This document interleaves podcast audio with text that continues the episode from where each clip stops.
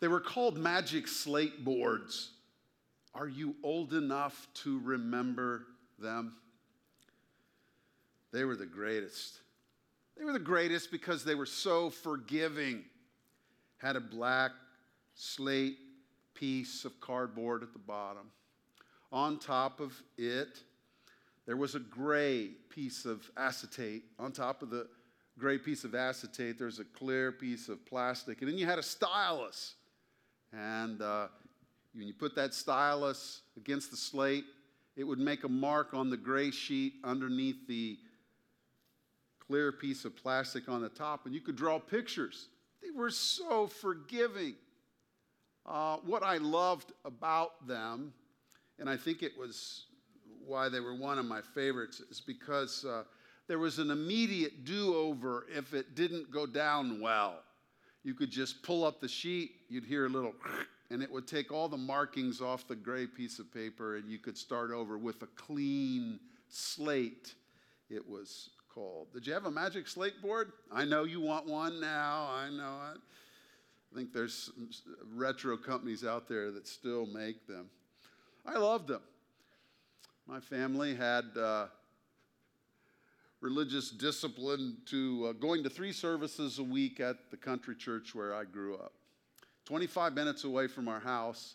Uh, do the math, that's almost uh, three hours in the car uh, a week on that. And so, invariably, my mother tried to uh, get my sisters and I involved in some activity other than fighting with each other in the back seat on the way to and from church.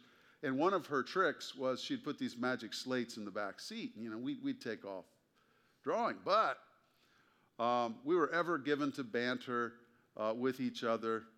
Uh, some of it was designed to be humorous. Others of it was designed to be malicious intentionally, just uh, especially the ornery guy in the back seat, you know, between my two sisters.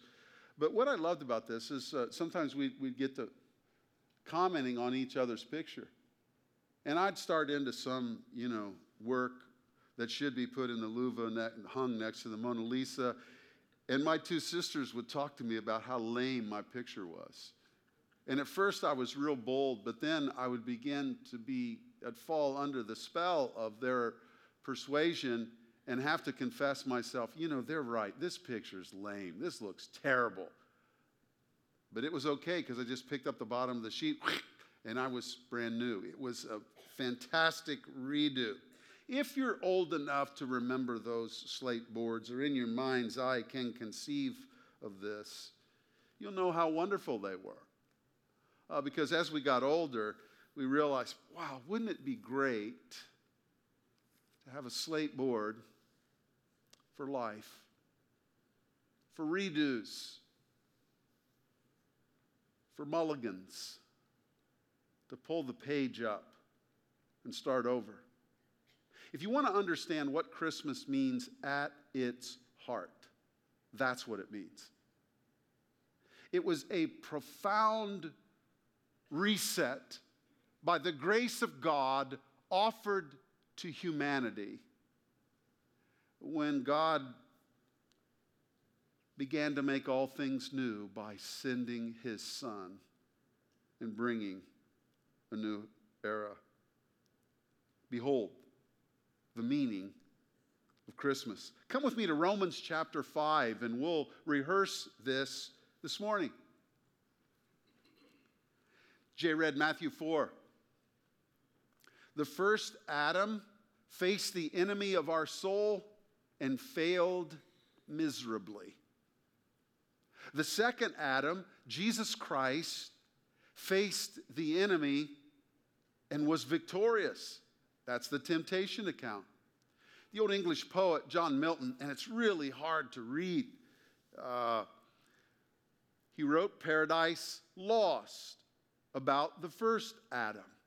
And then later he wrote Paradise Regained. And I thought, oh, I'm going to read that. So I grabbed a hold of it and started going through it. And I was shocked at where Milton ends in the story of the second Adam, Jesus.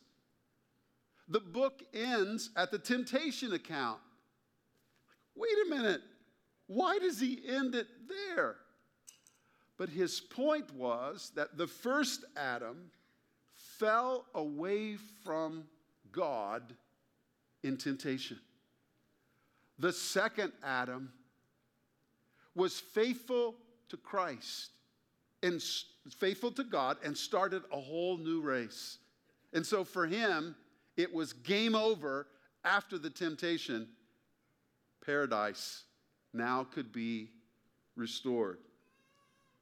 Let's place Christmas and the coming of Jesus right in the middle of God's big story. It's the big story of the Bible, really, the big story that God has to tell humanity has two acts. Act one, the first Adam, who's famous for falling away from God and plunging humanity into what we have today. The second Adam, Jesus Christ, came. This whole redemption event started in Bethlehem. And through the second Adam, now paradise is accessible through knowing God in Jesus Christ. That's why Christmas is important because a powerful redo was made possible in Christ. Come with me to Romans chapter 5. We'll look at ver- three verses that you may not have considered before now to be great Christmas verses. They are before us. Let's place Christmas and the coming of Christ in the middle of God's big story of redemption.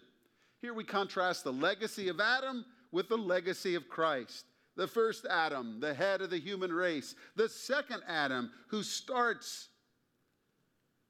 God's new society, as John Stott called it, who starts the redeemed people of God. Romans 5 15 through 17. But the free gift is not like the trespass. For if many died through one man's trespass, much more have the grace of God and the free gift by the grace of that one man, Jesus Christ, abounded for many. And the free gift is not like the result of that one man's sin, for the judgment following one trespass brought condemnation, but the free gift following many trespasses brought justification. For if because of one man's trespass, death reigned through that one man. Much more will those who receive the abundance of grace and the free gift of righteousness reign in life through the one man, Jesus Christ. Hear the word of the Lord. Let's go in two different directions. First, human history got off to a horrible start with the first Adam. That's what verse 15 is talking about.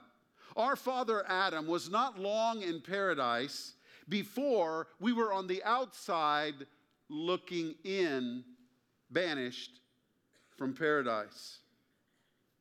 Now, there's an important cause effect involved when we look at Adam. Let's look at the cause and then the effect. The first Adam trespassed against God. That's verse 15. This says fundamentally that man has a problem. We are Adam's children. Verse 15 Many died through one man's trespass. Adam started us down a slippery slope. It is the ultimate domino effect. Uh, you've had some, you've known some friends, probably with me, who have uh, had cardiac issues. And yet, simultaneous with their cardiac issues was a very careful diet scrupulously keeping it, and a regimen of exercise that was outstanding. And yet, they get on in life and run into some cardiac problem, and people shake their head. And the cardiologist would sit them down, put his arm around them, and say, Look, you can do what you can, but you cannot outrun your genes. And your genetics have disposed you to issues of the heart. Well, our spiritual genetics are tied inexorably to our father, Adam. And Adam fell, and it was a domino effect. We were all there, as it were, present in Adam, and he influences us. By nature, we inherit Adam's heart, and we find indulgence, sin, selfishness natural. It's like a natural reflex in our approach to life, seemingly right. It's the common lot of all of humanity, not just some of us, but all of us. Adam got us off to a bad start, or the Apostle Paul would say it like this all have sinned and fallen short of the glory of God. Romans 3:23. Now that's the cause. Now what about the effect then? Adam's sin plunged the human race into condemnation and death. It was of some consequence that Adam took a hike in rebellion out of the garden, believing all along that his way was better than God's way. By the way, how's that working out for us? The effects of Adam's sin are contrasted in verse 16 with the effects of Christ's obedience. The trespass brought death.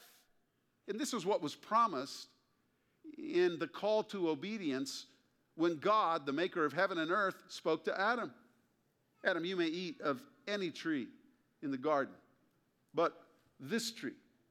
And if you partake of this tree, you will die.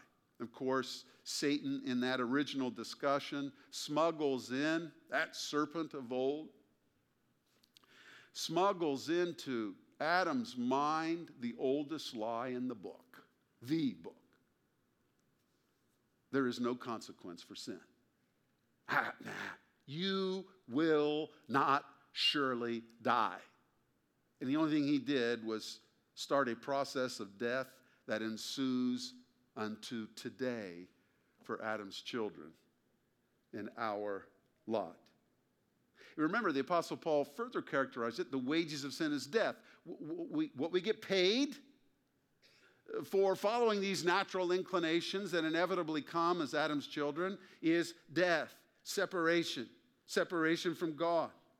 Death came by sin.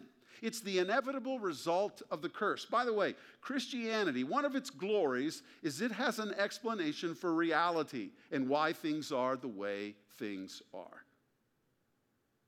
Why do people die? Christianity has an answer. People die. It wasn't like this in the beginning. We brought this on by our sinful rebellion against God. The natural consequence of sin was death, separation from God. We didn't want his ways. We walked away to our own and walked into a ditch of death. There's no one who walks into a funeral home without having, or goes to a funeral without having a sense of this ought not be. This isn't right. This seems odd.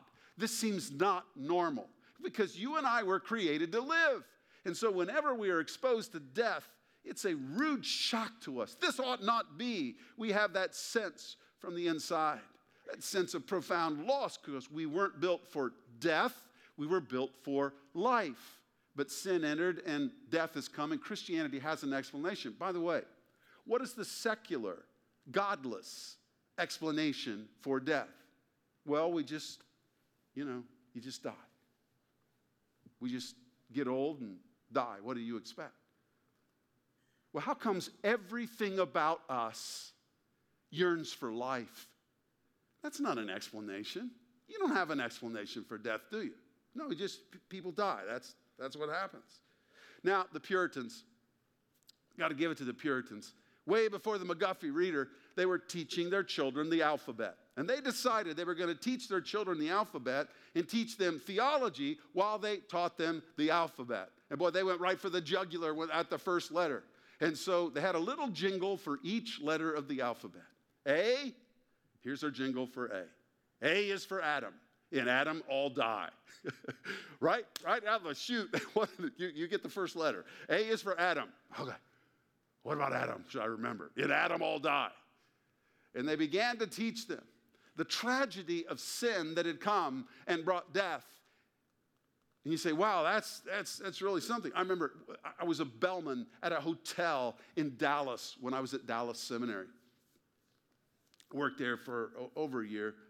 And uh, I wasn't married, so I beat it all week.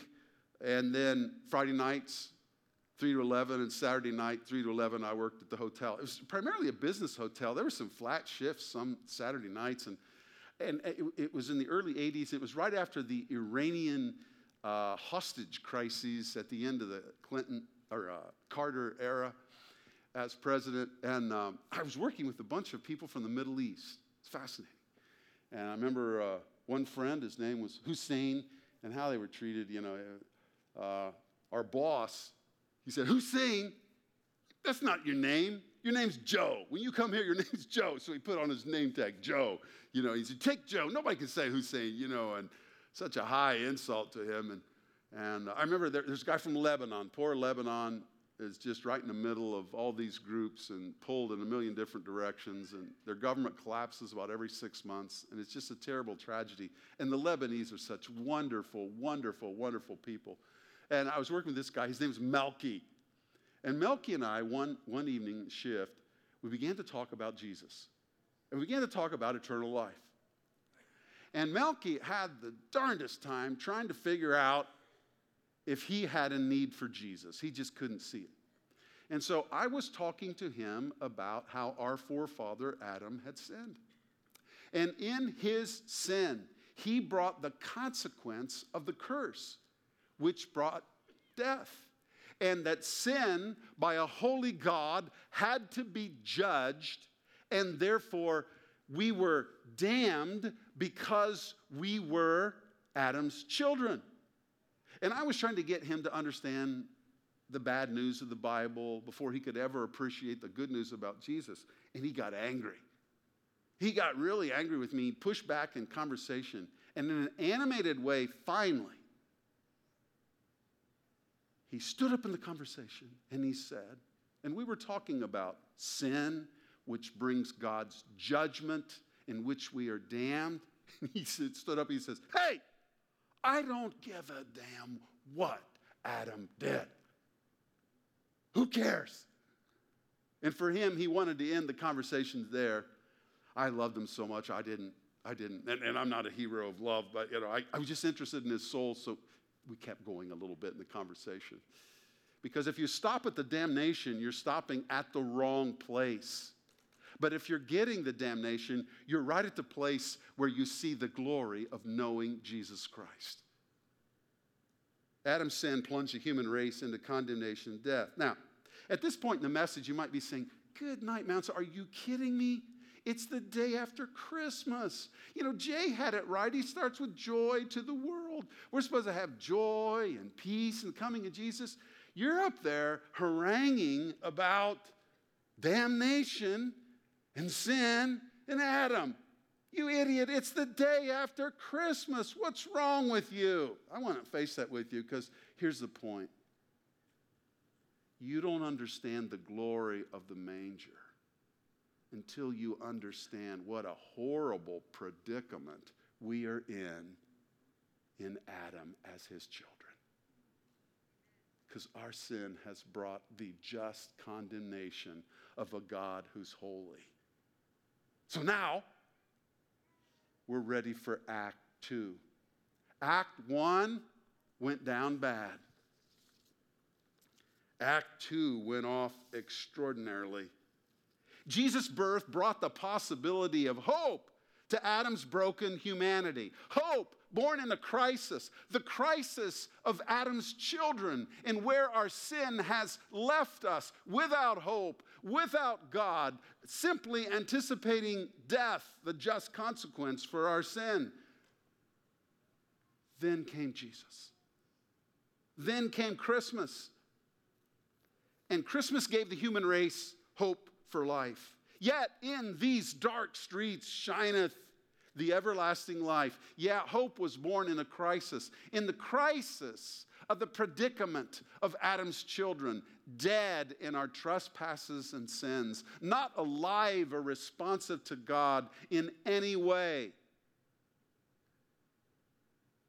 But then God sent Jesus and changed. Let's note two facets of the good news about Jesus coming. Jesus coming representing a powerful recreation for all of humanity who would receive him. First, God started over with Christmas, the second Adam's birth. I heard a farmer interviewed in western Kentucky. I think his farm was just north of Mayfield, and it showed an aerial shot of his lane that was lined with big old trees and the barn and the house. The trees were mangled up from the road to where the house was and where the barn was. And it was abject devastation. And the interviewer asked the man about his farm and he rehearsed the history. He asked him where he was that night. This is an aside, but it's interesting. Oh, the mysteries of the ways of God. They said, Look, if you were in your house, you'd have been wiped out. Were you in the house? Because nothing was left of the house. Remnants of the foundation were all that was left. So, where, where were you? He said, and he, he wept as he said it God told my wife and I to go to the, our church. We went and we were inside our church when this happened. If we were to interview him in 2025 and the Lord Jesus tarries his coming, here's what would happen. They would have a drone shot of those mangled trees, which had gotten a little bit of green back and were beginning to grow, the ones that weren't uprooted and killed. And then it was a drone shot of well, there's where the house used to be, but now there's a brand new house constructed there. That's where the barn used to be, and now there's a brand new barn constructed there. What's going on for that farm to recover is nothing short of a powerful redo that's going to change the whole landscape. If you want to understand why Christmas is important and what exactly went on, it's that for humanity. That's what Paul's getting at in Romans 5 16, 15, 16, and 17. It's humanity's redo. It's going to be a lot better. According to 515 and 517, did you notice twice he uses the phrase much more? much more. Why, the new redo is much more than the first iteration. Grace takes us places where we could never go. I love the phrase in verse 17. Did you notice it? For if because of one man's trespass, death reigned through that one man, much more, I love that, will those who receive, here it is, the abundance of grace and the free gift of righteousness reign in life through this one man, Jesus Christ. Eric, what do we get in Christmas? What's the big deal? Right here represents the abundance of grace. Two stories from seminary of all things this morning. When, when I, Andy and I were, I was in seminary and we were first married. Uh, Sam Walton was coming up with the idea of let's sell food in bulk and ha- open up food warehouses. So Sam's Club start. Uh, and then Costco, you know, was taking off. And uh, so people were going to these places, and, and, and we, we, had not been, and friends of ours went there. Now, uh, by the way, I made some enemies in the first service by this illustration. I'm sorry, but I will try to find out the best gastroenterologist I can find and send you to him. But uh, if you eat Lucky Charms, you are headed for GI demise. But anyway, my friend loved Lucky Charms. He just, he, he loved to get out of bed and eat a bowl of Lucky Charms. Why you would eat that, I have no idea. But he was just fascinated with that. Now, I know I made a few enemies, but I just got a fist bump, you know, like this. I'm sorry. First time he goes to Sam's Club, he's walking down an aisle, and his wife just laughed at the pathetic nature. He goes, Terry, Terry, get over here. Look at this. She said, What? You know, she thought he had stumbled onto a gold mine. Look at this. I can't believe this. And there it was. You know, a plastic clear bag the size of a 55 gallon drum, chuck full of Lucky Charms. Look at that, Terry. Can you imagine? You could feed the 82nd Airborne with that bag of Lucky Charms. Well, the least you could say for that bag was there was an abundance of Lucky Charms. Now, who cares about Lucky Charms? You can do without that. In fact, you probably do better without that.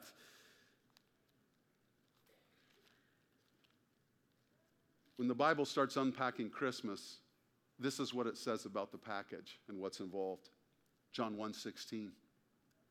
For from his fullness we have all received, here it is, grace upon grace. Grace upon grace. I don't know about you. I stand at the front of the line of a person who needs grace upon grace. And the very thing that I need and the very thing that you need is the very thing that God brought in Jesus Christ grace upon grace. Or what Paul would say here abundances of grace. Where sin did abound, that's me. Grace did much more abound and swallow up our sin in Christ. What a Savior. What a glory. What a package. What a gift. Do we get the abundance, the abundances of Christmas and Jesus' birth?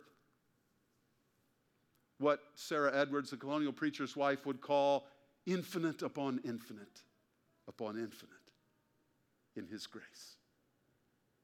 Do you need abundances of grace this morning? I do, and they're available in Jesus Christ. I love that about Him. Christmas is not a bonus for the years or your lifetime of performance. You know, you haven't been naughty, you have been nice, and therefore you get something at Christmas. Christmas is for the damned. Christmas is for the guilty. And it's not just a little package, it's abundances of grace. That's what it means. Now, Christmas brings, secondly, then, the free gifts of grace and life to whoever will believe. If you want to understand what an author from the Bible is trying to emphasize, look at the words that the author uses.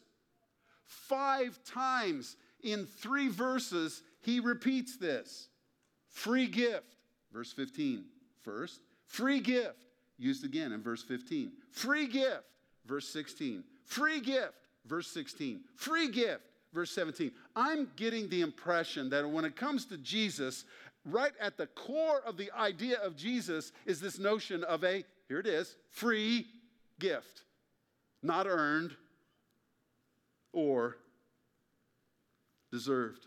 Christmas is about a free gift, gift giving. Now, who in the room does not understand how to receive a gift? Someone has said faith is the hands of our heart reaching out to receive the gift of God, the free gift of God. 1 Corinthians 15 45 says this Thus it is written, the first man, Adam, became a living being. The last Adam, referring to Jesus, became a life giving Spirit. In creation, Adam was given life. In sin, he brought death to us in our penchant for sinning. In the coming of Jesus, God brought the possibility of life through abundant grace for Adam's children. Now, I grew up in a country church. And we had a, the children had a Christmas program every year. And we would all memorize a little poem. They were called pieces. Did you memorize your piece yet, Eric? Oh, I'm working on it, working on it. You got to have your piece down. And so, in order, we'd go up to the microphone, say our piece, and we sang the same songs. And my mom, and I'm almost ready to forgive her, dress me up in leader tarts and a little uh, drum, and I'd come out and sing, Come, they told me, pa-rum-pa-bum-bum. And everybody go, Oh, isn't that cute? Took me years to recover from the trauma of the drummer boy. I'm almost over it. Oh, thank God for a mother and father who loved their children and taught them the gospel and pointed them to Jesus and hope and that abundant grace. I'll die grateful. But along the way, the kids, uh, uh, you know, the overachievers, the draft picks, they got to hold one of the letters.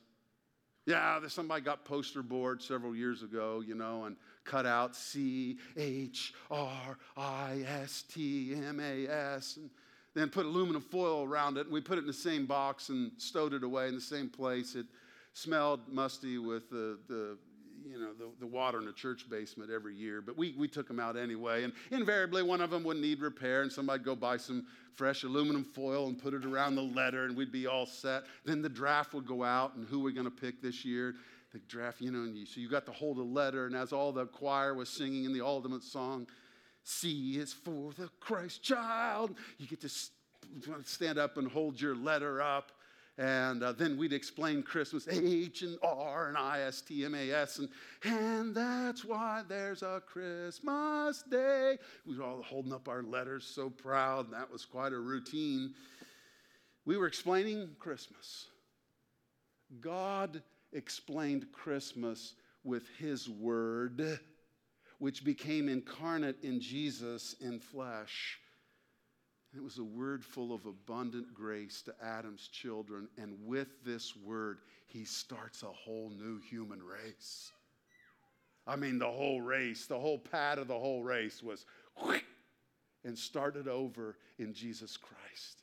And invites everyone who will come and place their faith in Christ to be a part of a new humanity, redeemed away from sin and unto our Lord. So, the great question at Christmas is this Have you received the gift of this abundant grace? Have you received this gift? Do you know how to receive this gift? It's easy. If I had a gift this morning wrapped up, should have wrapped one up. Been a great illustration. Walk it back and I'd hand it to Eric Swinford. It wouldn't be like Eric is all flummoxed and saying, I, I don't know what to do. I have no idea what to do. We all get gift giving and receiving. That's Christmas. God is the giver, offering us the gift of righteousness, the gift of a right standing before Him, the gift of a healed relationship, the gift of forgiveness, the gift of abundant grace. And Christmas is God wrapping this up in a bow in the person of His Son and offering it to us. If you're here this morning, if you're online this morning, and you've never received Christ as your Savior, I urge you to receive the gift.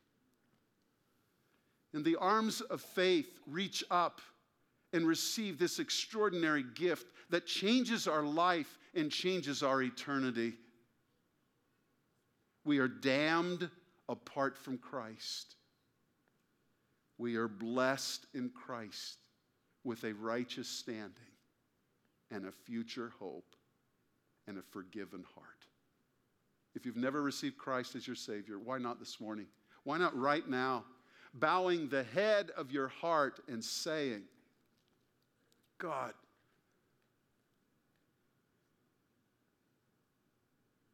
I'm one of Adam's children. And my relationship with you is broken by my sin.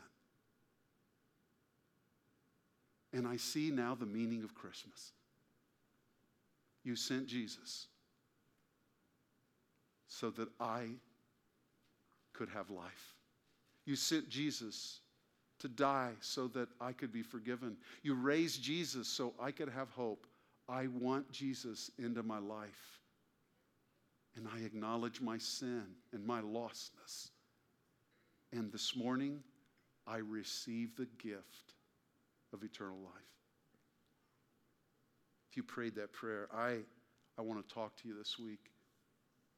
Calvary wants to cheer you on and move you forward. One does not earn this gift. It's not that we are deserving, it's what makes Christmas all the more glorious. It's in spite of our undeservingness that He's come. For six years, Andy and I lived in a parsonage, and we were serving in Lansing, Michigan. They were great years. Our children were really small. Abby was born there. Our two boys were really young when we moved there. And the church was doing everything to accommodate us. And um, if anything broke in the parsonage, they were all over it. And they had a guy who was omnicompetent. He was an older man. He was old school. He was a cross between a mechanical engineer, an electrical engineer, a genius, and a creator of any tool that you needed just in the garage to use. And you know, you could give him a hanger, he could close a garage and drive a Lamborghini out, you know, in a couple days. You know, it's just amazing. And it was interesting. We were not conscious of what our boys, and Ben was really small, and he's the one who said it, were observing about what was going on. Problem at the house, call Mr. Keebler, Mr. Keebler fixes it. Something gone wrong, call Mr. Keebler, Mr. Keebler repairs it. Well, Ben had a favorite toy. And one day he busted his favorite toy. And he was quite forlorn. And he was upset. But it dawned on him that maybe there was hope in the midst of his brokenness.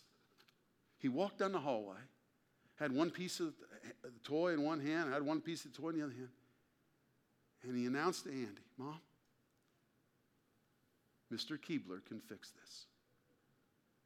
Because he thought if he, you know, does the water heater and takes care of the plumbing and the electrical, the garage door opener, if he does all that stuff, he, he can handle this. Now, when it came time to repair the brokenness of humanity, it wasn't a repair job of fixing what was broken so it would work. It was a complete redo and start over in a whole new race of redeemed people in Jesus Christ. And it got started at Christmas. And its work is ongoing unto today. And that abundant grace and that free gift will change a man's heart, will change a woman's heart, will change a little girl's heart, will change a little boy's heart. And having a future and a hope, we will come into the glory of realizing the very reason we were created to know our God and make our boast in living for Him. Aren't you with me so glad God conceived of Christmas? That's what it means. Father, into our crisis of being estranged from you, hope was born in Jesus. Thank you. We say with Paul, thanks be to God for this indescribable gift. All the glories of your abundant grace. How sweet and joyful to celebrate that together this morning. Work in our lives. Pray in Jesus' name. Amen. Let's stand.